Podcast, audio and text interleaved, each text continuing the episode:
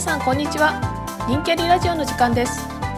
この番組では妊活をしながらキャリアを形成することに悩む方に向けて様々な情報やアドバイスをお届けしていきます。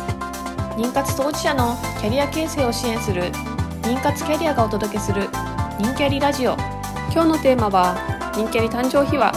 妊活はキャリアを考える転機だった？です。それでは人キャリラジオスタートです。はですね、うん。人キャリってなんかどうやって誕生したんだみたいな話ってあんまりしてなかったなと思うので、うんうん。なんかその辺、あの、話していけたらなと思うんですけど、うん。もともと、あの、皆さん、それぞれに妊活当事者のキャリア形成支援っていうんううん。活動をしてて集まったメンバーですもんね。そうですね。うんうん。なんかそれぞれ SNS やってたりとか、相う談ん。をね、受けたりとかしてて、うんでちょうどひょんなきっかけで3人が、え、同じことやってるじゃんみたいな、こう集まるきっかけがあって、じゃあ一緒にやろうかみたいな感じでしたよね。そうですうんね。この指止まれ、誰でしたっけ、うん。一応私。浅田さん、浅田さん発信で。ね。そうそうそう。えーなんで声かけようと思ったんですか？いや、なんかクライアントさんの中でも確かちらほら出てきてたんですよ。私も何かできないかなとか、うん。キャリアコンサルタントの資格持ってるんですけど、このテーマで私もちょっとやってみたいなとか、いう人がいらっしゃって、あ、なんかこうどんどんなんか目目立つというか、この対象層となってきてるのかななんて思ってたら、あじゃあなんか同じようなことやってる人っていないのかしらっていうふうにちょっと興味を持って、うんちょっとね、共通、3人共通の、あの、カウンセリング団体があるんですけど、そこで声かけてみたら、いらっしゃって、みたいうんな。で、よくよく見たら、えー、なんだ、同じこと考えてるじゃないですか、みたいな。感じで、なんか、あれよあれよと形にね、人キャリという形になりましたね。ううんん。じゃあなんかこういうことをやらないんですかみたいな周りからの声で、あの、妊活当事者のうん、うん。キャリア形成って、そう、注目というか、なんかこう、一つのジャンルとして、あできる流れがあるのかな、なんて思って、うん、そういう人も増えてきたりとかね、してるのかな、なんて思ってたんですけど、最初、どういうきっかけでこのサービスやろうかな。あ、なんか人気ありの前から個人で活動されてたじゃないですか。うんうんうん。なんかそのきっかけって何だったんですかね。あの、個人でやる前に、あの、カウンセ、キャリアカウンセリングを提供している会社に所属してて、そこから、そこを辞めて一人でやり始めたみたいな感じなんですけど、うん。なんか、本当にそのカウンセリングやってた会社にいた時から、このテーマで、なんていうのかな、そんなに大々的に私このテーマで相談を受けてますよって言ってないのに、ちょっとプロフィールを読んでくださって、もうなんかこういう相談に乗ってくれる人さいないか探してたんですとか、うん。あの、浅田さんしかいないと思って、みたいなことで声かけてくださるクライアントさんがいらっしゃって、だってそんなちょっとしか書いてないのに、みたいなね、感じになってくると、やっぱりここで悩んでる人って多いんだろうなと思って、で、まあ、ちょっと自分から発信してみようかなと思ったのが、その一人でやってみていようと思ったきっかけですね。自分からなんかこう、会いに行くじゃないですけど。うんうんうんうんああ、じゃあもう、そもそも最初からう、んその妊活きっかけのキャリア形成みたいなところで、何かやりたいって思われてたんですね。そうですね。というより本当にクライアントさんになんかそこは強強めてもらったというか、あほんこのこのテーマで悩んでて、このテーマで話聞いてほしかったんですって言われて、やっぱりそういうふうに必要としている方いらっしゃるんだなっていうので、なんかここまで来たような気がします。そのキャリキャリアというか、経歴に書いといたってことですかね。あのそうそうそう不妊治療してましたみたいな。そうです、そうです。プロフィールだったりとか。ああ、そうなんですよ。なんか妊活してるうんと結構治療の悩み相談とかは、オンラインカウンセリングとか結構増えてきてましたけど、仕事とね、キャリアとの相談ってなかったんですよね。うん、ないんですよね。うんなかったんですよっておっしゃるクライアントさんばっかりで、いや、私も自分もないなと思ってたんで、いや、うんそうですよねっていうので、だいぶ話が始まっていくことが本当にたくさん機会があって、うん。ならばなんかもうちょっと形を作るのもいいのかもしれないなと思って。浅田さんはもう、うんまさにニーズから始まったんですね。そうですね。ニーズから始まった気がします。まあ、もともとその私も治療しててなんか仕事と両立するためにどんな仕事がいいかなって思った時に、あの、ちょっとキャリアコンサルタント資格も取ってたので、まあ、そういうキャリアに悩む女性のサポートみたいなところで、そこでフリーランスの仕事を始めてたっていうのはあったんですけど、うん。なんか絶対この層の人に支援を届けたいんだみたいにそれを始めたわけではなく、本当に来てくださる方にと話をする中でどんどんなんか固まっていったというか。えー、そうなんだ。え、田所さんってどうだったんですか、もう私はなんかもう、あまあ、浅田さんもそうだったのかもしれないですけど、うん私はやっぱり自分がそこに悩んだから、うんうんなんかじゃあまずそこを尖らせて発信してみようっていう感じですね。うーん。なんかキャリア形成支援って広いじゃないですか。うんうんどこを対象にみたいなところうんうんが、なかなかなんか、あの、刺さらないと、うん。何、誰に対してやってんだっけみたいな授業になっちゃうから、じゃあまずは、その、まあ、ニーズがあるのかどうかわからないけど、まあ、自分自身が欲しかった、その、うんうん。妊活当事者のキャリア形成を、あの、支援してみようっていう感じで、なんだ、ブログとか、うん。うんあの、SNS 発信してっていうのを始めたっていう感じですね。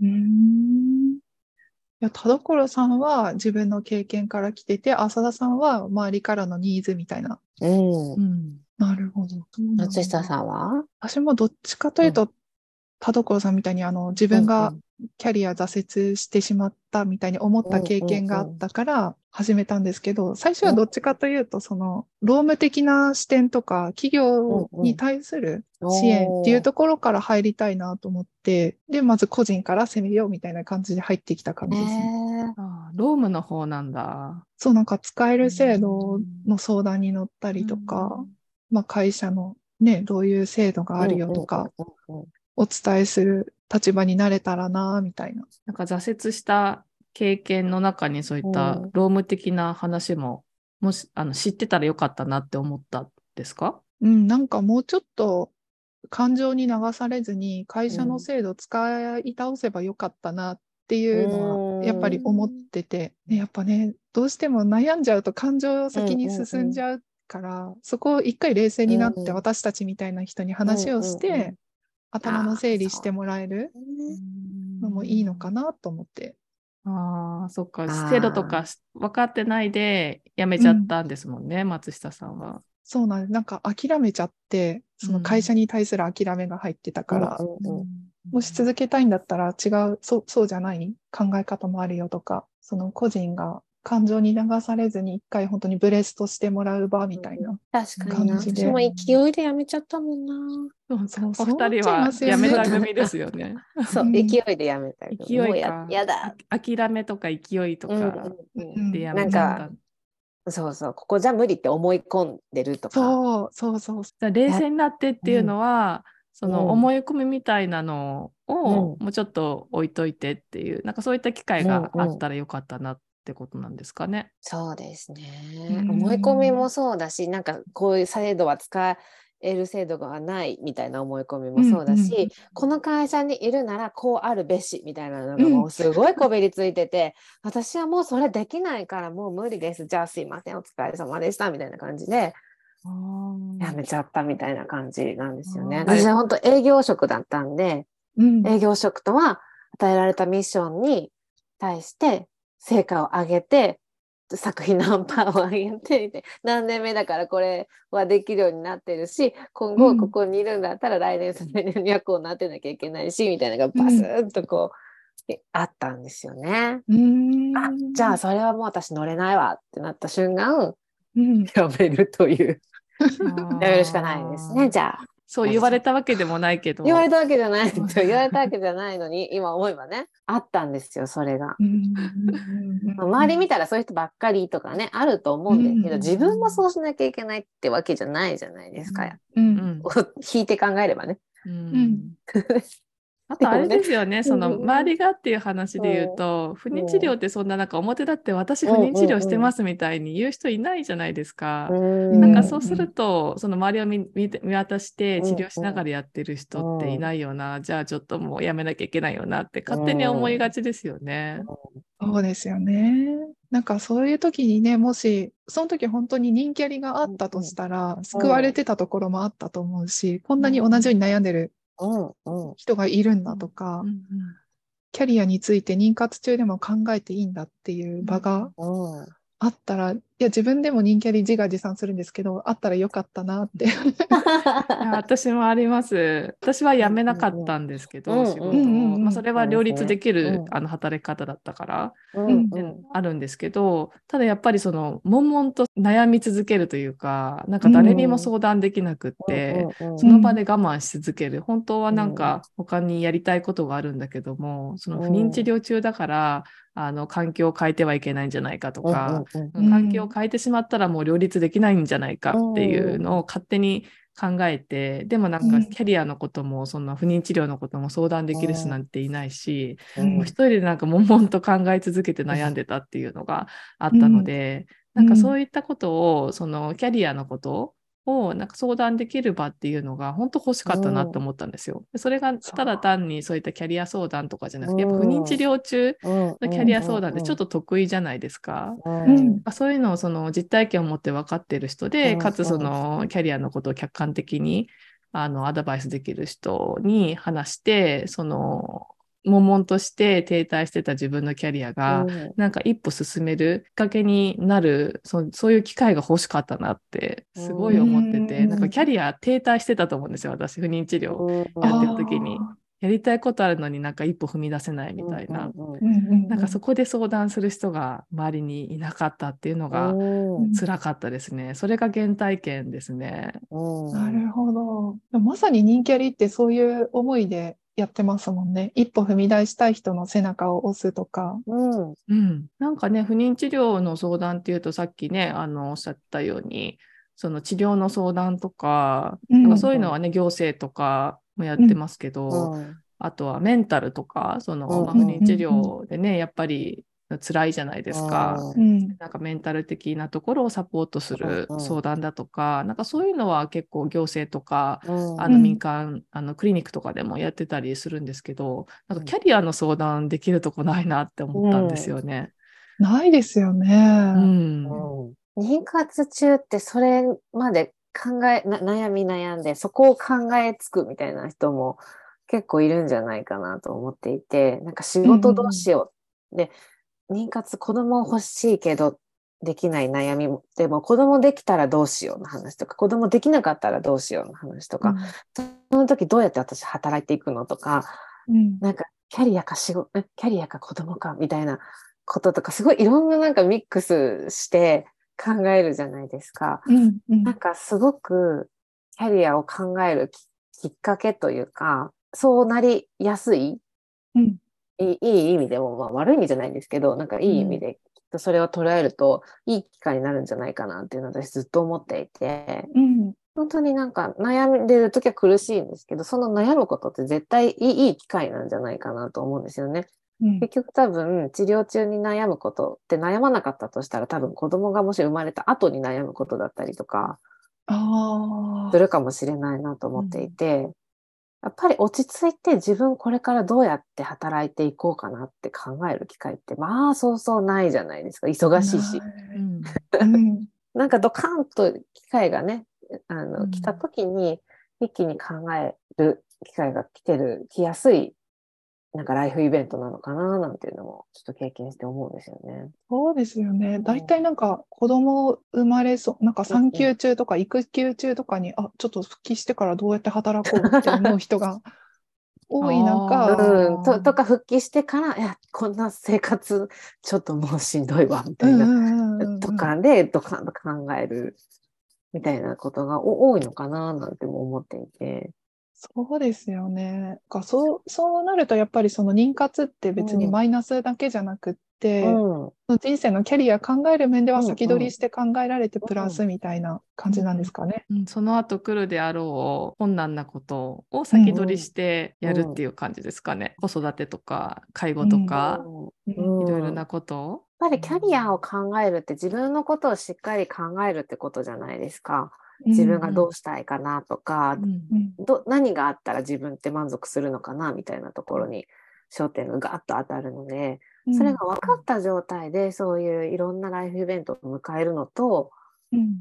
そうじゃない状態でライフイベントを迎えるのって、まあなんかね全然違いそうじゃないですか。そうですよね。まさになんか選択の連続ですもんね。その時になんか自分で人生で大切にしてることとか、明確になってないと、やっぱ選べないですよね。うんうん。妊活とかもね、なんかどこまでやるかとか、うんその仕事と妊活どっちを優先順位上げるかとうんうんか、まあ、まさに選択の連続じゃないですか。うんその中で自分がね、仕事でやりたいこととか、人生でやりたいことみたいなのが明確になってないと、なん選べないですよね。なんかどうしたらいいんだろうってなっちゃう。なんかまさに妊活ってなんか突きつけられてる感じしますよね。あなたはどう生きたいのっていうところ。いや、本に当に、もうめちゃくちゃ考えるようになりましたよね。で毎週期結果が来て、それによってなんかものすごいなんか分かれ道パカって違うじゃないですか。ねえ。違う。違うじゃないですか。人生の岐路みたいな。こうすごい違う、うん180度パカって違ううん。のを毎月あのドキドキしてね頑張って迎えてる中で、それは心もふ震えちゃうしぶれちゃうし、それ疲れると思うんですよ。うん。なんかだからこそなんかストーンとね自分の軸みたいなのが一う本ん通るようになれば、まだねそれも迎えられるのかなとかうんうんうんちょっと治療に対してもなんかまあ前向きじゃないですけどこれまでとは違う感じで向き合っていけたらいいんじゃないかなっていうのは。うん思うんですけど軸、軸って思ったんですけど、うんその不妊治療って私なんかキャリアプランが崩壊したんですよ。大したキャリアプランでもなくて、多分なんか人からの押し売りだと思うんですけど、うんうんうん。何歳で子供を産んで、うんうん子供は何人で、でいつまでにはなんかこれぐらいのうん昇格をして、で何歳までにはなんかあのこういった仕事をしてとか、うんうん。なんかまあいわゆる今思えば世間でいうなんかモデルケースみたいなのを当てはめてた自分がいて、でそれがなんか不妊治療予期せぬ不妊治療で全部ガラガラガラって、うんあの崩れ落ちたんですよ。あれ、うんであれ？子供が予定通り産めないなみたいな。なんか自分のやりたい仕事もできないなみたいな感じで崩れて、うんでまさになんか多分それまではなんとなく人からの押し売押し売りというかなんか世間的なうん慣習だったりそういったもので作ってた他人軸だったキャリアプランがなんかもう一回崩れて自分軸で考えるしかなくなってうん。あーなんかそれが結構まあ転転機っていうかうんなんかキャリアを再構築する機会だったなって思います。すごいうん辛かったんですけど。うん。でもでさらになんかキャリア教育なんて受けてないからどうやって自分のキャリアを構築していくかなんてうんうんうん分かんないじゃないですか。うんうんまあ、それでなんかそのキャリアコンサルタントの学びにあって、よね。そうそう、うん。自分であそういうことかって自分で構築できたんですけど、なんかこれってやっぱ、まあ、妊活中の人はもちろんのことなんかみんな知っといた方がいいよなってうんうん。思ったのもあってすごいキャリア形成支援やりたいなってうん思ったんですよね。うん自分軸でキャリアを構成する考え方。そうですよね。私も辞めちゃったからもう完全にゼロからどうしようっていううんうんな何を組み上げていこうみたいなところで結構うろうろしたのでその時期。うん。ああ、そっか。まあセミナーでもね、うろうろ期でしたよあね。そうそうそう完全うろうろ期だったと思いますよ。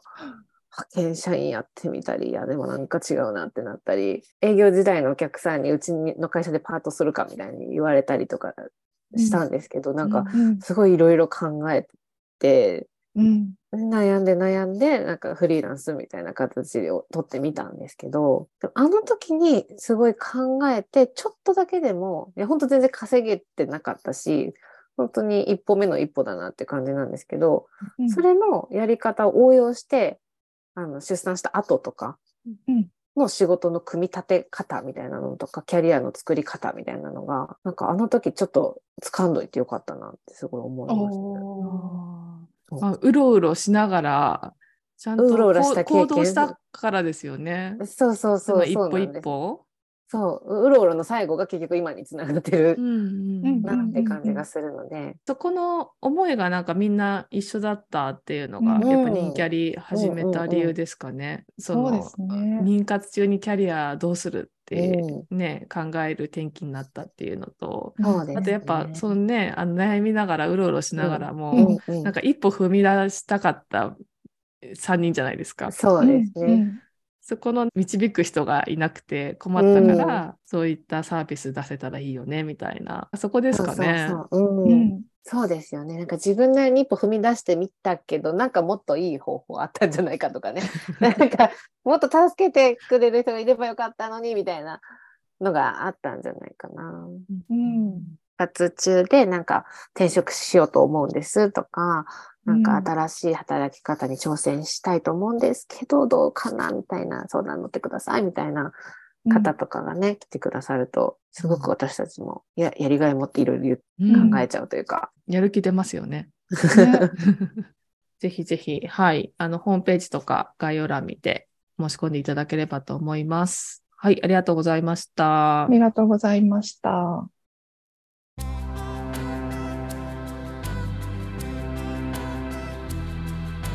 えーでは質問コーナー行きたいと思います。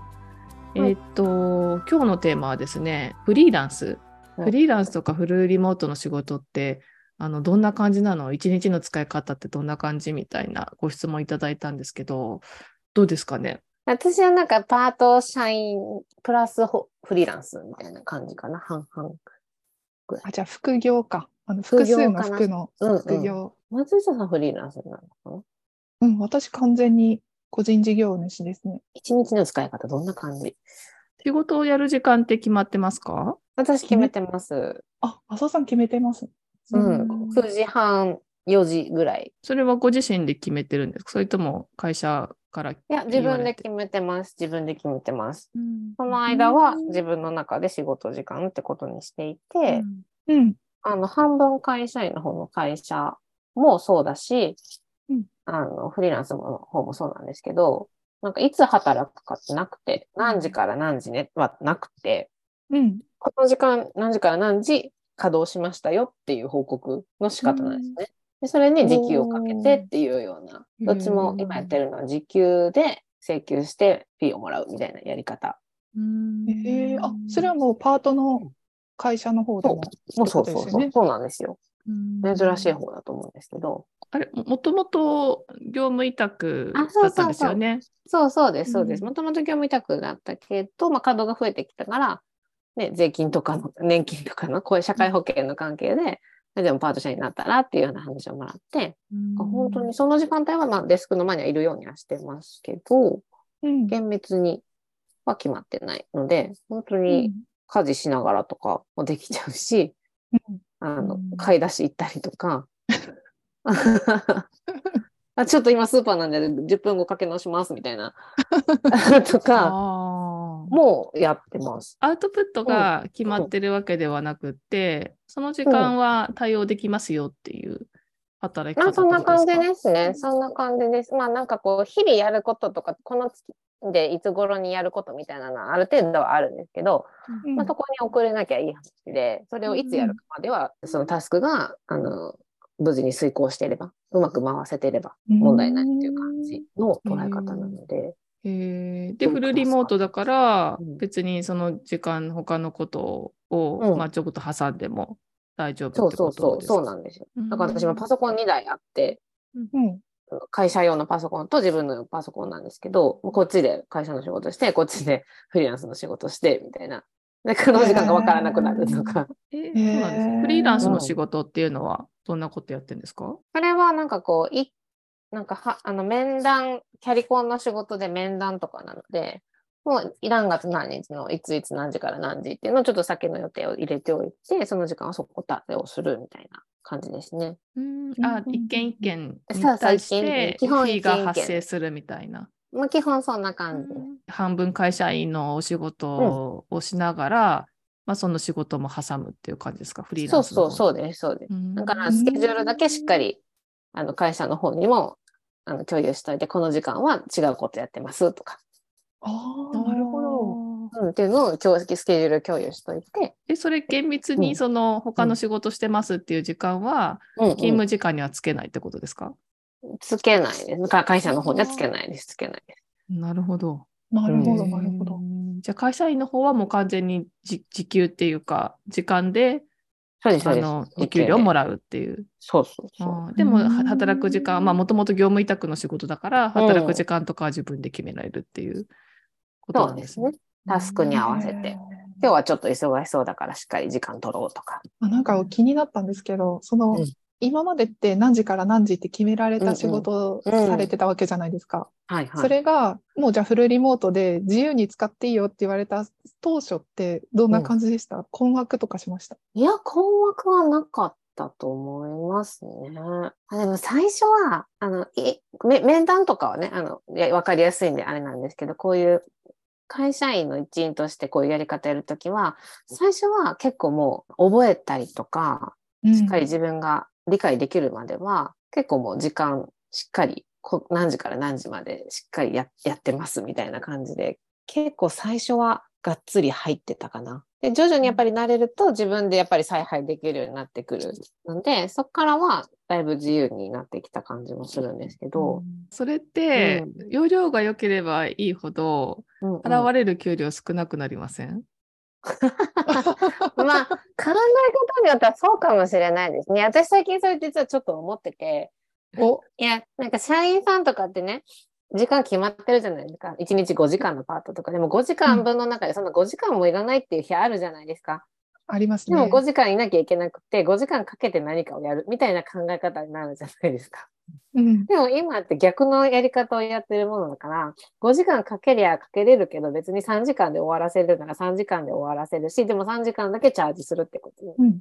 なるじゃないですか。逆にそれもったいないんじゃないか、みたいな考え方もあるかもしれないんですけど、でも私はそれより自由度の方が大事なんですよね。なんか、一日の時間の中で。うん。なんかその、カチッと5時間働いて5時間分のみたいなよりも、早く終わるんだったらちゃんとちゃっちゃか終わらせて違うことに時間使いたいとか。の欲求の方が強いなと思っていて。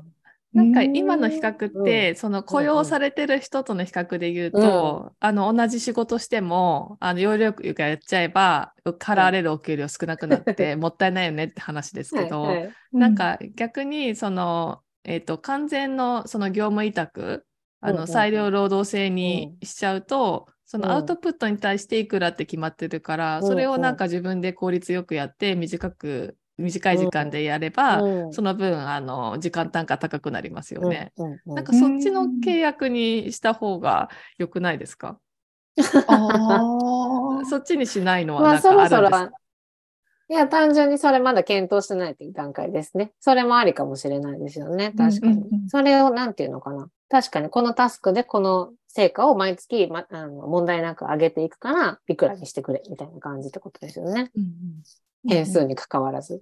うん。うん。そういう提案してみるのも一つかもしれないですよね。うんまあ、なぜこれですらまだ新しいやり方なので、うん。こっちの方がいいんじゃない？とか、こうしたいみたいなのはちょっとね、自分から言っていかないといけない。うんううん。ん。そうなんか浅田さんの働き方がすごい、うん。あのハイブリッドだなと思ってて、うんなんかこうんうん。雇用となんか業務委託の 間みたいな。に間、そうそうそそう。う。そう。でなんか雇用してる人と比べると、なんかは早くやればやるだけ損するよね、なんですけど、うんうんうん。業務委託とを比べると、うん。その業務委託でもう早く終わらせればするほど、うんうん。もう時間単価が上がるじゃないですか。だから業務委託のがいいよね。でも、うんうん。あの業務委託だと、まあ、有有期になっちゃうから、うん。まあ、いつ切られるかわかんないし、うん。その業務ごとっていうのがあるから、まあちょっとそのハイブリッドのところ社員として入った方が、うん。あの保証はあるよねみたいな。なんかどどっちをなんか天秤にかけるかみたいなとこですよそうなんね。ですよね。で、これまたシンプルじゃないことに、そのミッションみたいなのが一つじゃないんですよね。なんかいろんなところにサポーターに入ったりとか、うん。いつもはやらないけど、今日は誰々がいないからこれもやるみたいな、すごいなんか複雑回帰な関わり方をしちゃってるものなので、うんうんでもこのミッションに対していくらくださいっていうのだとすごくいろんなものが漏れ、漏れちゃうこともあるんですよね。うん。うん難しいところですけど、まあまあ自分でなんかそうやって作っていけるのも面白く感じられるから、私には合ってるなと思いますけどね。単純なフリーランスの働き方じゃないから、参考になるから。参考にならないから。フリーよランスの働き方っていろいろですよね。その時給ですよねでもらうタイプもあるし、うんうんそのミッションこれね、よろしくでお金をもらう、なんかこうコンサルタントみたいなうんタイプもあるし、んで何時間稼働しました？のタイプもあるし、じゃあ一件、例えばキャリコンみたいにね、一件面談いくらでいくらです？みたいな。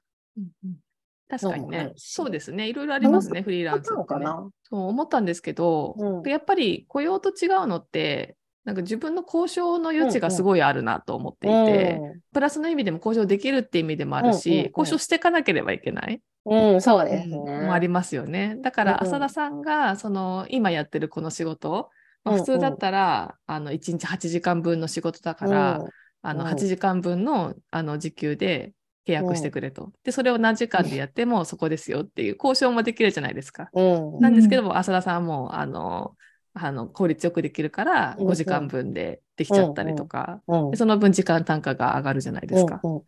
そういった交渉もできるし、だからなんか本当交渉をしなきゃいけないし、できるっていう働き方ですよね。うんそうですね。で、あと自分がどうしたいのかがすごい大事な働き方だと思います。交渉するときだって私こうしたいんですけどがベースだし、うん。なんかこの案件やりたいかやりたくないかみたいなのがベース。そもそもこれやりたいんだっけ？みたいなところを自分に問うみたいなうんのって、松田さんめっちゃ笑ってるけど、ありますよね。なんかすごい最近それ思うんですよね。ああ、確かに。自分しっかりしなきゃって、うん、自分の軸しっかりしなきゃってめっちゃ思うことはある。うん。ちなみに松下さんはどんな働き方ですか、私完全になんかフル、フルリモートのフルフレックスの業務委託のみなんですけじゃあこど、タスクに対していいくらみたいな感じ？ああ、えっと、両方ありますね。その面談だったら一件いくら？うんうん。みたいな働き方で、その面談入ってる時だけ働けばいい。で、あとはね、何かしら事務作業が発生したらその分の時給請求したりとか、うんあとはこういうプロジェクトがやりたくて、この一件のプロジェクトに対して、じゃあ3ヶ月間でこの金額払うんでやってくださいみたいなやつもありますし、えー何個やってんですか松下さん？え、今3つかな？あ、3つ。なんだ。んうんなんかもっと多い印象。うんねね、5、6個やってる印象だったけど。でもさっき浅田さん言われたように、なんかこの仕事のいいところって自分が活かせる仕事に手を挙げれば携われるところ、うん。会社員だったら割り当てられるじゃないですか、仕事を。これやって、みたいな感じで。ね。やりたいって言ってもね。そうそうそうそうそう。だからその点ではね、すごく動きやすいし、やりがいも感じられるかなっうんうんて。じゃあ、松下さんもその3つの仕事は自分でやりたいものを掴み取っていってる感じですか？そうですね。まあう、んそれをやっていく中でね、いろいろ感情も変わったりもするけど。やってそうやってみないと分かんないですもんね。あそうそうそうそうそあれなんかつまんないな、みたいな。そ、それもやっぱりそのしたいなっていう気持ちと、私これできますっていうのって結構バランス大事だなっても思うんですよね。そんそうにやりたくないけどできるし、お金になるならまずやってみるっていうのもすごい大事だし、う。うん。できるけどそんなにやりたくないなみたいなこととか、うんいろいろあるじゃないですか。うんでもなんかこう収入はあの確保していきたいから、すごくね、このバランスを見ながら、自分の感情とか考えと照らし合わせながら、本当に構築していく感じがすごうんうんくします。うんうん。できるとやりたい。やりたいとできる。will と can そうそうですねう。ん。でも、すべきとか、こうしろみたいなのがないだけ、私なんか好きな感じしますけど、ね。マストがないんですね。マストの部分。そう。いや、それはありますよね。わうんできるのとやりたいのバランスってどれくらいがいいなって今時点ありますか？ーどんぐらいなんだろう。よくライスワークとライフワークって言いますけどライスワークはできる方の仕事。うん私の場合ですけどね。うんっうん。てなるとしたらそうかなって思ってて、まあ、やりたい仕事、まあ、この人気ありの仕事とか、うんうんうん。オンラインカウンセリングの仕事とかは、ライフワークとして、あうん。ちょっとお小遣い稼ぎみたいな。稼ぎたいですけどね。そう育てていくみたいな感じでも今はね、確かに。いいのかなっていう感覚もあるし、このタスクには何何をベースにするかみたいなのを考えながらなんかこう組み立てていく感じかな。そっか。なんかじゃあ、そっかフリーランスの仕事ってやっぱりできることとやりたいことのバランスを見ていく仕事ってことですかね。そこをうまく。自分で作っていく。うんうんなんでなんか誰しも彼しもにもおすすめの働き方ですよってわけではないんですけど、うん。自分には合ってるなっていう感じはします。やりたいことがある人にとってはいいんですかね。おーいいですよね。それこそ浅田さんみたいに会社員やりながら、ね、やりたい仕事、そう。ライフワークでやるのもね、いいですしね。そうそう、すごいと思多分それが今、まあ、浅田さんと私はほぼほぼフル,、うん。フルリモートだからうんうん。叶えられてるっていうところうんが大きいのかな。そっか。松下さんの場合は3つやってて、まあ1つはその時間でうん。面談の仕事があるけど、もう1つのは、その、あアウトプットっていうか、タスク単位でもらってる仕事だから、いつやってもいいっていう。あ、そうです、そうです。あーえ、うん。具体的にどういった時間に働いてるんですか？あ、でも基本的にやっぱり9時から5時くらいの間で、うんもうめっちゃ頭が働いてる時だけやろうとかもありますし。う。うんじゃあその、まあ、別に時間が決まってないから、その間に面談の仕事1時間とか入れても OK ってことですよね。あ、そうそうそう。だからスケジュールめっちゃこんがらがってますけど、いろんな仕事やってるとかもありますけど。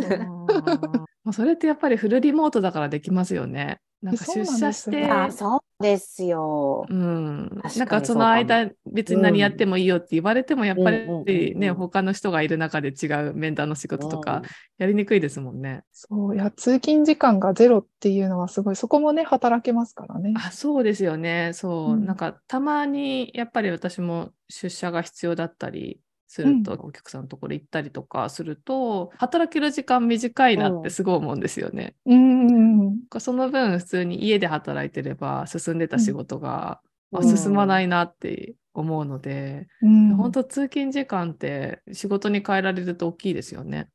いいですよね。通勤時間の時給欲しいなって私ずーっと思ってましたもん。ああ、思いますね、それ。雇用されてるとね、その分、まあ、いくらあの通勤しても働いてもお給料決まってるから、あんまり感じないんですけど、うんでもやっぱ自分で仕事をやると、そういったなんかうん移動時間とかも敏感に感じますよね。あ、この分なければ、もうほそれこそ他の仕事もっと入れられるのにとかうん思いますよね。うん。思いますね。あ、そう、まさに私今、自宅とは違うところにいるんですけど。あ、本当だ、今日ご実家じゃそうない。そうそうそうそう、実家にいるんですけど、うんフルリモートの良さってうんなんかそういう身軽さもありますよね。パソコン一つ持ってけばうん。旅先でもできるし。ああ、ありますね。うん。そう私、この仕事始めて意外だったのが、なんかリモート、フルリモートとかフリーランスって絶対ライターさんとか、なんかアーティスト系の方、なんかもう特別な特殊な能力がある方のものだと思ってたんですけど、なんか私なんかだって元営業だし、まあ、キャリコンはあるけど、なんかそのメインの収入の柱にまだなってないし、とか思うと、普通のサラリーマンの時に身につけてきたビジネススキルとかが、うん。で、できてるんですよね。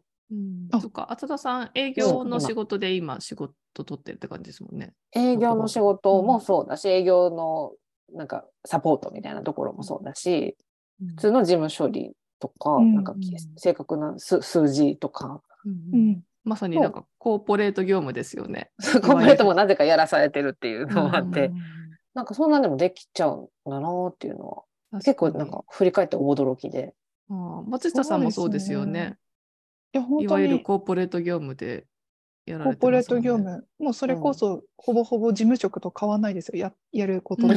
うん ね、うん人事で会社でやってたことを家でただやってるだけみたいな。うんうんうんうんそうですよね。まあ、人事もやっぱりね、あの横展開できる仕事だし、あとなんうんか経理とかね、財務とかうんうんうも最近外注多いですよね。うんうん。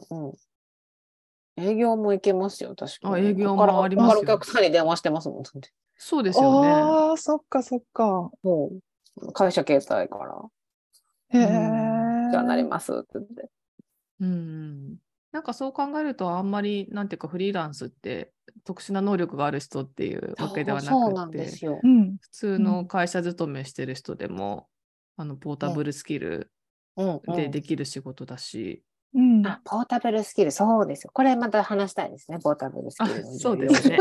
うん、すごい重要だと思う。うんこの考え方知らなかったもんな。私あーそうポータブルスキルって言ってもねなんかすごい人に教えられるようなすごいスキルとかそういうわけでもないですもんね。うんないない。うん。うん他に通用する要素が見つけられれば、それで自分でフリーランスで食べていける。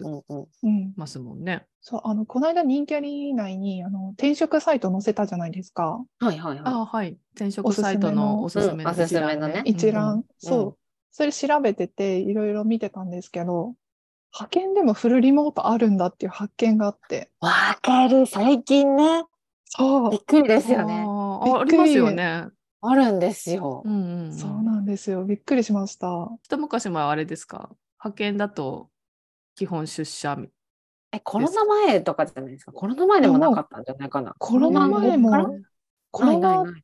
コロナ禍になってからなってからじゃないですか？ですよねあ。ーそうなんですね。ほんと最近、ここ2年、2年ぐらいじゃないか。うんうんうん派遣って結構あの難しい立場じゃないですか。会社員じゃないから、うん会社の情報を家に持ち帰られるのってちょっと、ん。多分タブーだったり。りするんですよね。うんほうんかそれが最近その緩やかになって、いろいろセキュリティが進んだっていうのもあると思うけ。ど、うんうんうんおーなんかおうち派遣っていうやつとか、すべてもうフルリモートの派遣がはいあって、はいい最近はなんかやっぱ進んだなって、あのし、うんあれを調べながら思ってました。うーんそうですね。ぜひね、なんかあの、転職サイトをご紹介したのとか、見てみてほしいですよね。なんか私の仕事だと、まあ、フリーランスとか、うんうんフルリモート無理だって思わずに、うんうん意外にあるよっていう。あ、そそううそうそう。意外にね。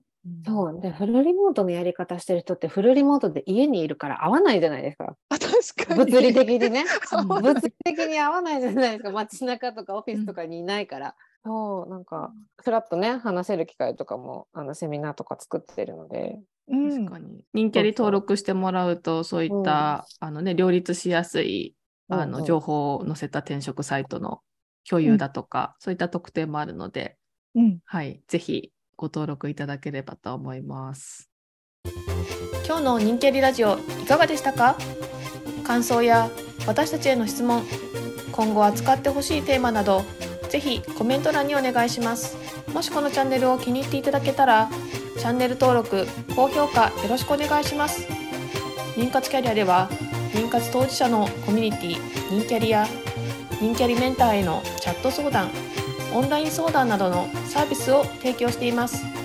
詳細は概要欄をご確認ください。最後までお付き合いいただきありがとうございました。また次回お耳にかかりましょう。